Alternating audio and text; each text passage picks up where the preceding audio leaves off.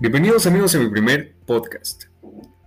Mi nombre es Eddie Guzmán. Hablaremos sobre parámetros de diseño del curso de Sanitaria 1 de la carrera de Ingeniería Civil del octavo semestre. Muestras de agua. Comúnmente se deberían realizar este tipo de muestras ya que podemos llevar a cabo el análisis del agua. Existen dos tipos, uno para efectos de monitoreo de sistemas de operación y dos para proyectos nuevos. Debemos tomar dos muestras, una en temporada seca y otra en temporada lluviosa, con un mínimo de dos muestras por cada temporada, para así después llevarla a un laboratorio especializado. Así como en Quetzaltenango existe EMAX, que es una empresa dedicada a las aguas de Xelajú. Debemos llevar a cabo los procesos o técnicas correspondientes para tomar este tipo de muestras. Cuando se obtenga la muestra, tenemos 24 horas para llevarla al laboratorio en un recipiente esterilizado rotulado, ya sea con nombre, el número de toma y el número de nacimiento. Llevar también una hielera para tener nuestra muestra a temperatura ambiente para que ésta no se modifique. Si no se tuviera recipiente, podríamos comprar una botella de agua pura y podríamos utilizarla. Si los resultados del laboratorio determinan que el agua no cumple con los requisitos establecidos en las normas, se tomará inmediatamente otra muestra de comprobación o la requerida para un análisis especial, ya sea que en el laboratorio cierren por la tarde y nos digan por la tarde que necesitan otra prueba, otra muestra de agua, al día siguiente se puede mandar a alguien o nosotros mismos podemos ir a tomar la muestra siguiente y correspondiente para poder llevarla a este laboratorio que igualmente tenemos 24 horas de rango para poder llevarla. Em, también se puede aforar y medir el nacimiento y si hay muchos tomar una muestra por cada uno de cada nacimiento. También en este estudio se le hace un examen bacteriológico, tanto físico como bacteriológico, vale la redundancia. En el físico es todo lo que podemos ver. Y bacteriológico, la presencia del grupo coliforme total. Ya que si obtenemos una muestra de 100 ml, obtendremos el 10% de un litro. Este recipiente tiene que tener una boca ancha, un tapón hermético esmerilado para que el recipiente sea pues de, una muy buena calidad a la hora de tomar eh, nuestra muestra. Eh, los pasos que debemos realizar a la hora de hacer esta muestra es abrir el frasco de una manera clásica, no tocar la boca de la botella con las manos, se toma en la parte de abajo de la botella y se sumerge hasta la profundidad de 20 centímetros con la boca hacia abajo. También este examen se efectúa en dos etapas, una prueba presuntiva y una prueba confirmativa.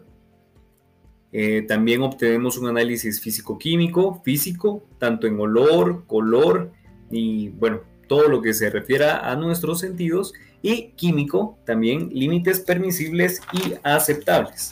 También en ello eh, obtendremos mm, una dureza, es una característica del agua debida principalmente a su contenido en carbonatos, sulfatos o ocasionalmente nitratos y cloruros de calcio magnesio y hierro. También obtendremos alcalinidad, si es ácido o alcalino. También obtendremos el cloro residual si el pH es menor de 8.0 o un cloro residual de 0.3. Destruirá bacterias en un periodo de 10 minutos. También así tenemos diferentes tipos de fuentes a las cuales nosotros podemos ir a realizar este tipo de muestras así sean aguas de manantial, ríos, lagos, aguas subterráneas, aguas de manantiales, nacimiento de brote definidos, ciénagas, etc.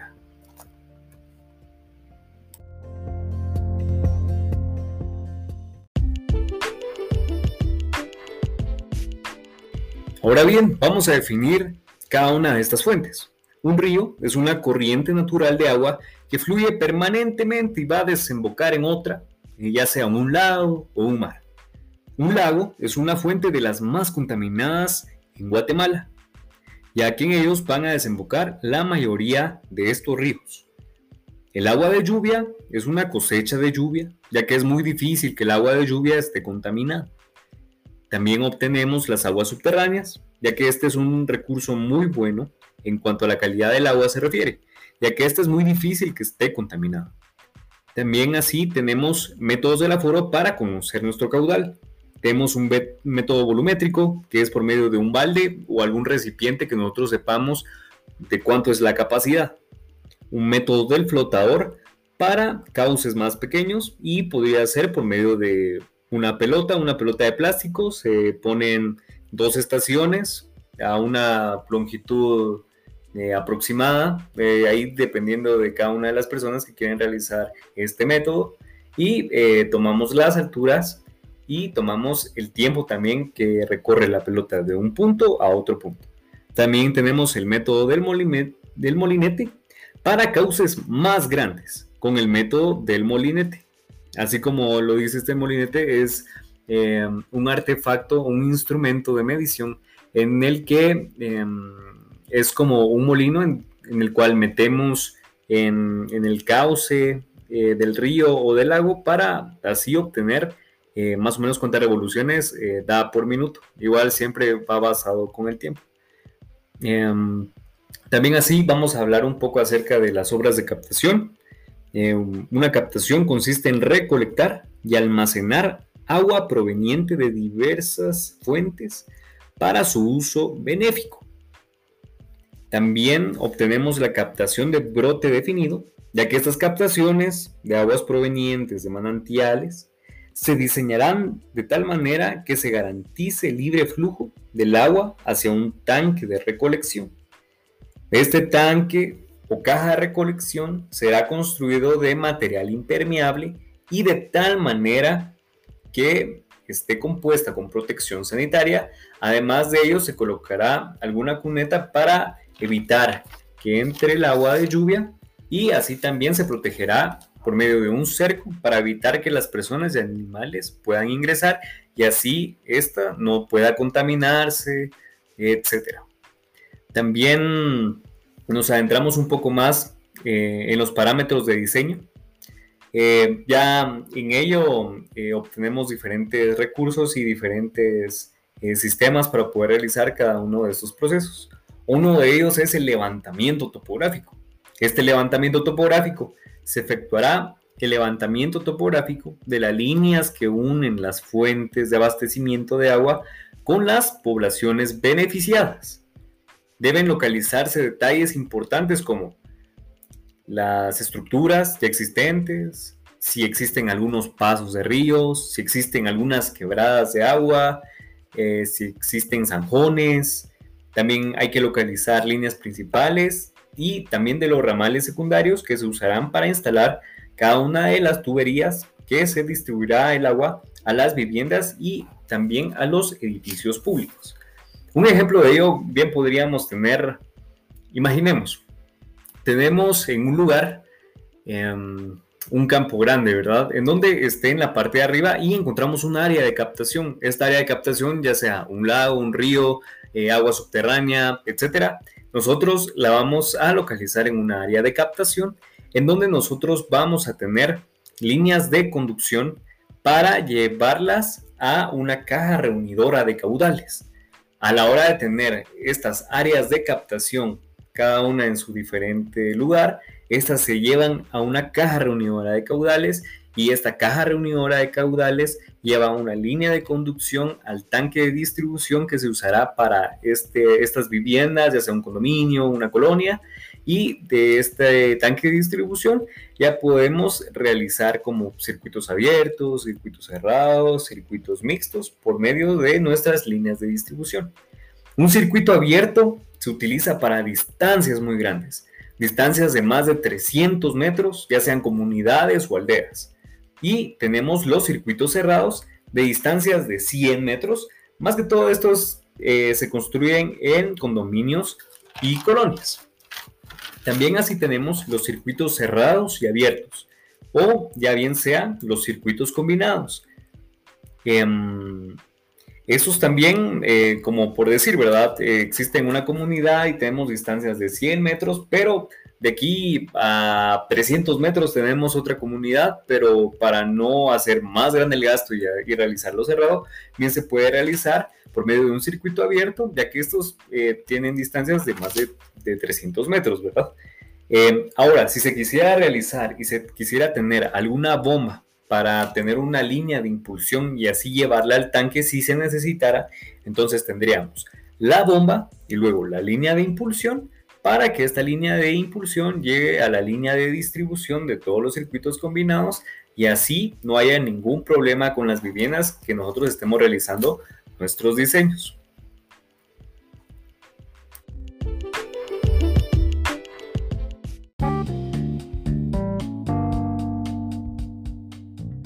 Así es y seguimos. En un sistema de abastecimiento de agua es importante que se tome en cuenta a toda la población que se beneficiará. Para ello es necesario que el momento de realizar la topografía se hagan radiaciones a todas las casas o edificios que se conectarán en la red de distribución. Una de las ventajas en realizar estas radiaciones es que el topógrafo pueda realizar el censo al mismo tiempo para determinar cuántas personas viven en cada edificación o en cada casa. Eh, también así obtendremos un periodo de diseño. Este es el tiempo durante el cual eh, la obra va a prestar un servicio. Para fijarlo se tomarán en cuenta varios factores que influyen en el periodo de diseño. En los factores influyentes en el periodo del diseño es la vida útil de los materiales y equipos, ya sea la tubería PVC, que esta nos va a durar más de 30 años, ya que esta es subterránea y no está en contacto tan superficial de, los pobladores, ¿verdad? o, de las personas circundantes. Y también tenemos las válvulas, esas dependen del uso y del mantenimiento que se le den.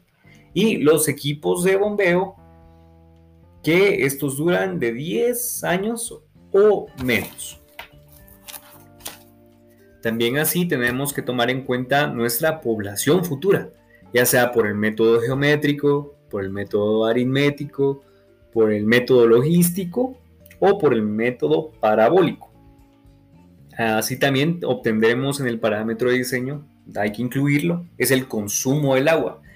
Y estas van a variar. Por ejemplo, la temperatura podría ser una, ya que debido a las condiciones eh, propias de la actividad del ser humano, entre mayor sea la temperatura o mayor, mayor será el consumo de agua, ya sea aquí en Quetzaltenango o allá en la costa sur. En un ejemplo, allá en la costa sur, eh, se supone que se gasta más agua uno por el hecho que uno entra más veces a la ducha porque hay mucho calor o toma muchas eh, bebidas, em, etc.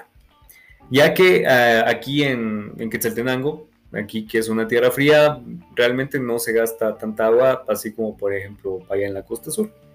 Eh, también obtendremos la calidad de agua, más que todo en el consumo del agua, ya que será en mayor medida en que las personas tengan la seguridad de una buena calidad de agua.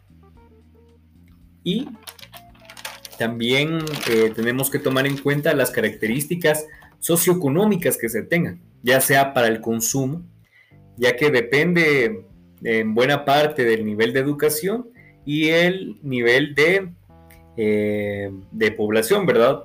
por esta razón es que en ciudades desarrolladas el consumo de agua es mayor que en pueblos o caseríos.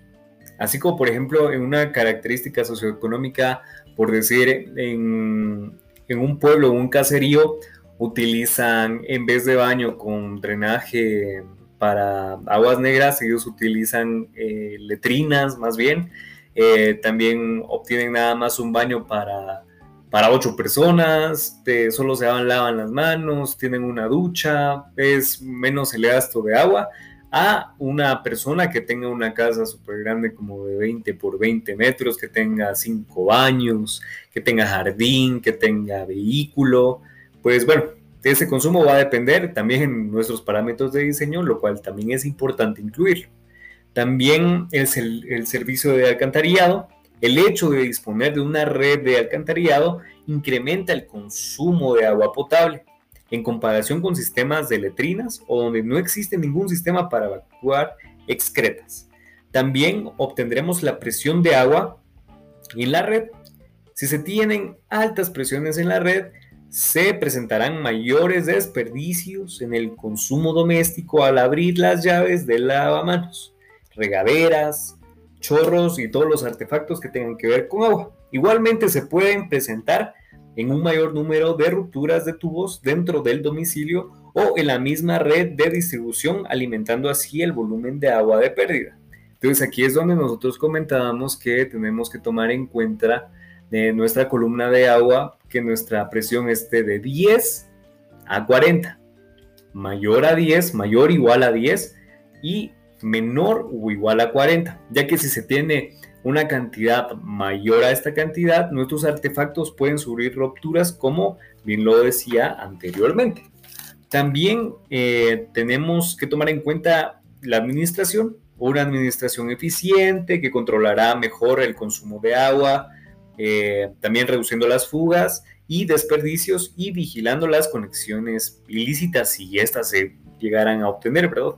Eh, también la medición y tarifa, el costo del agua, pues como nosotros sabemos, es algo muy importante tanto para el consumo humano, ¿verdad? Y de este dependerá el uso racional de servicio y el evitar desperdicios y así llevar un control también de cuánto es que gasta una persona promedio en un mes, en un rango de 30 días, así como por ejemplo aquí en Guatemala se trabajan por medio de eh, media paja de agua, una paja de agua o un cuarto de paja de agua. Para entender un poco mejor, una paja de agua son 60 metros cúbicos, son 60 mil litros al mes más o menos unos 2.000 litros al día durante esos 30 días que nosotros estamos utilizando esta agua. También tenemos una media paja de agua, que son 30 metros cúbicos, es un igual de 30.000 litros al mes, serían más o menos unos 1.000 litros al día durante esos 30 días. Y un cuarto de paja de agua son 15 metros cuadrados, lo cual es 15.000 litros al mes, son como 500 litros al día. Bueno, todo esto va a ir dependiendo de cómo, cómo se consuma el agua, em, cuántas personas habiten también en la vivienda y etcétera.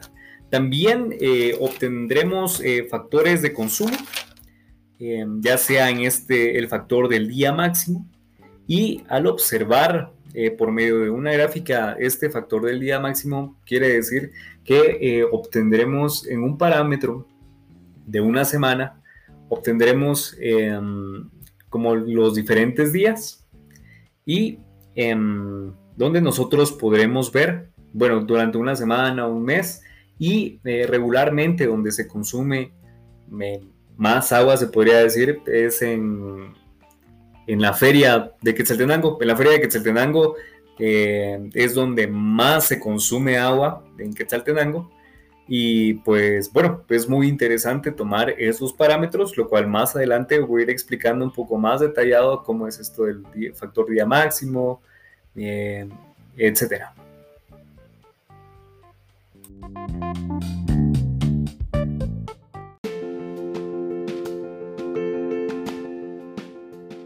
Pues muy bien, así también hablaremos sobre los factores de consumo. Pues, ¿qué son estos factores de consumo? pues em, se conocen más que todo por eh, factores em, de consumo, factor día máximo o factor hora máxima.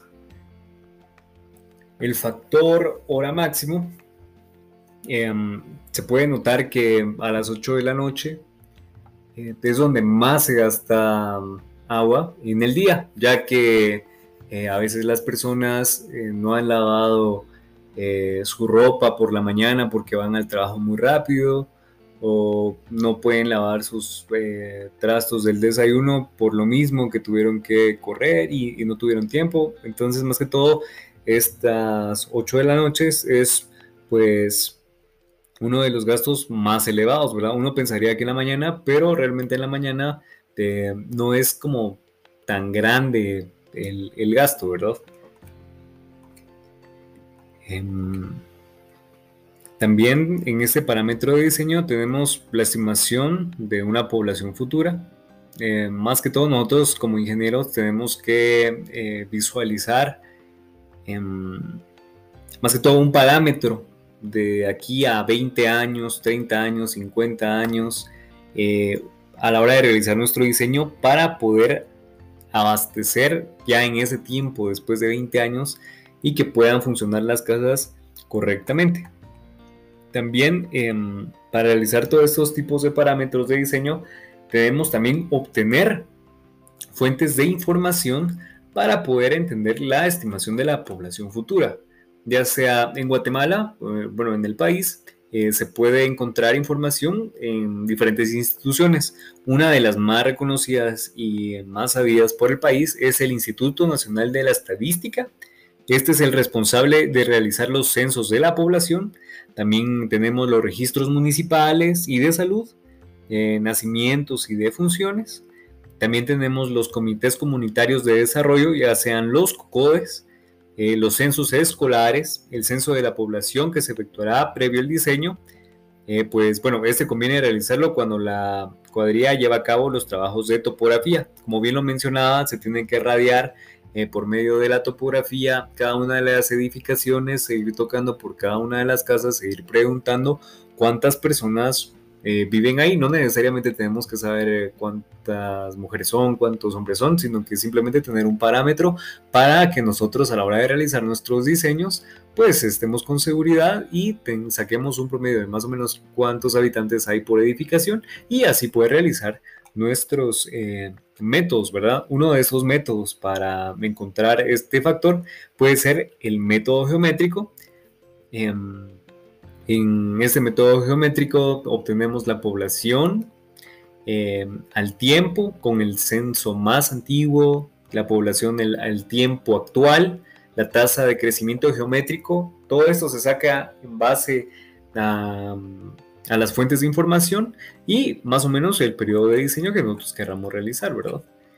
Em, para así eh, poder em, obtener diferentes dotaciones de agua. Eh, bueno, una dotación es una cantidad un volumen por unidad de tiempo asignada a la unidad consumidora, ya sea el habitante, eh, cama de hospital, área de riego, lavado, eh, hasta incluso piscinas, y está expresada en litros por habitante por día.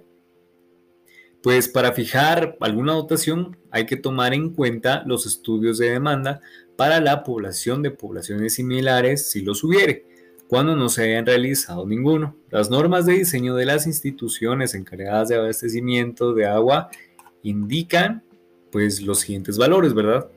Eh, bueno, toda esta información está en un manual en donde este nos dice eh, la descripción y la dotación en litros habitante día que cada una de las personas pueda obtener durante un tiempo aproximado, eh, ya sea un llena cántaro eh, puede tener una dotación de litros habitante día de 15 a 40.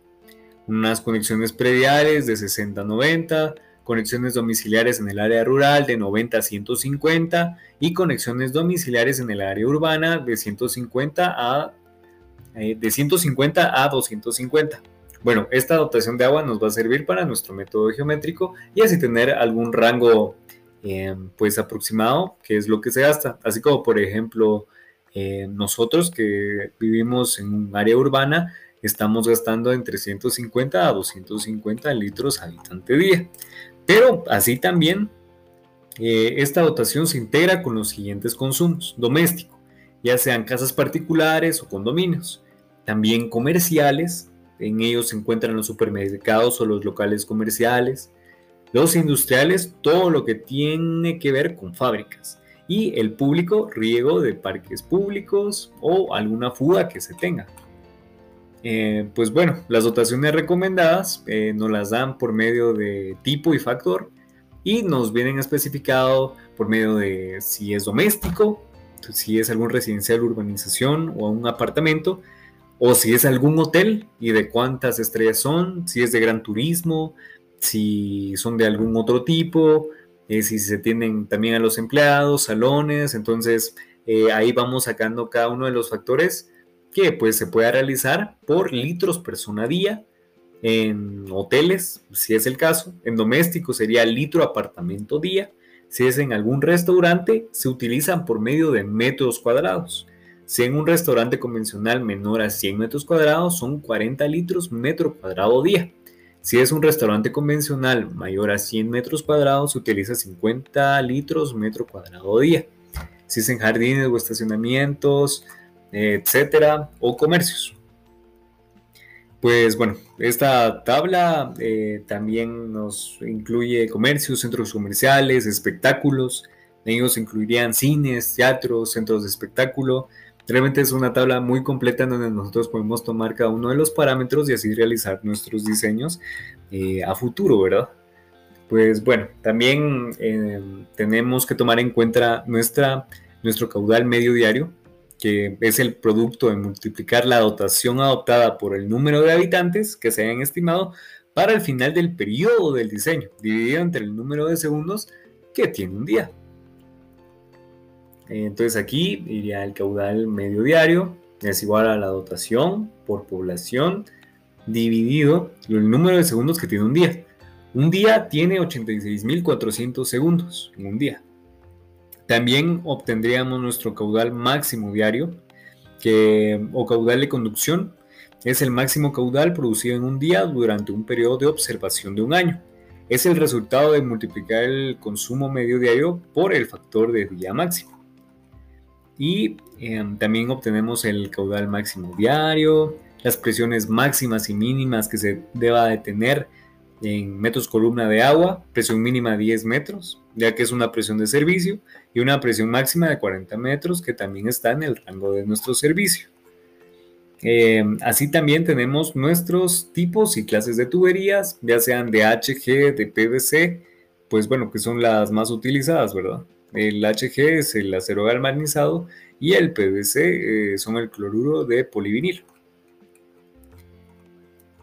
Y pues eso sería todo. Muchas gracias por su atención y hasta la próxima.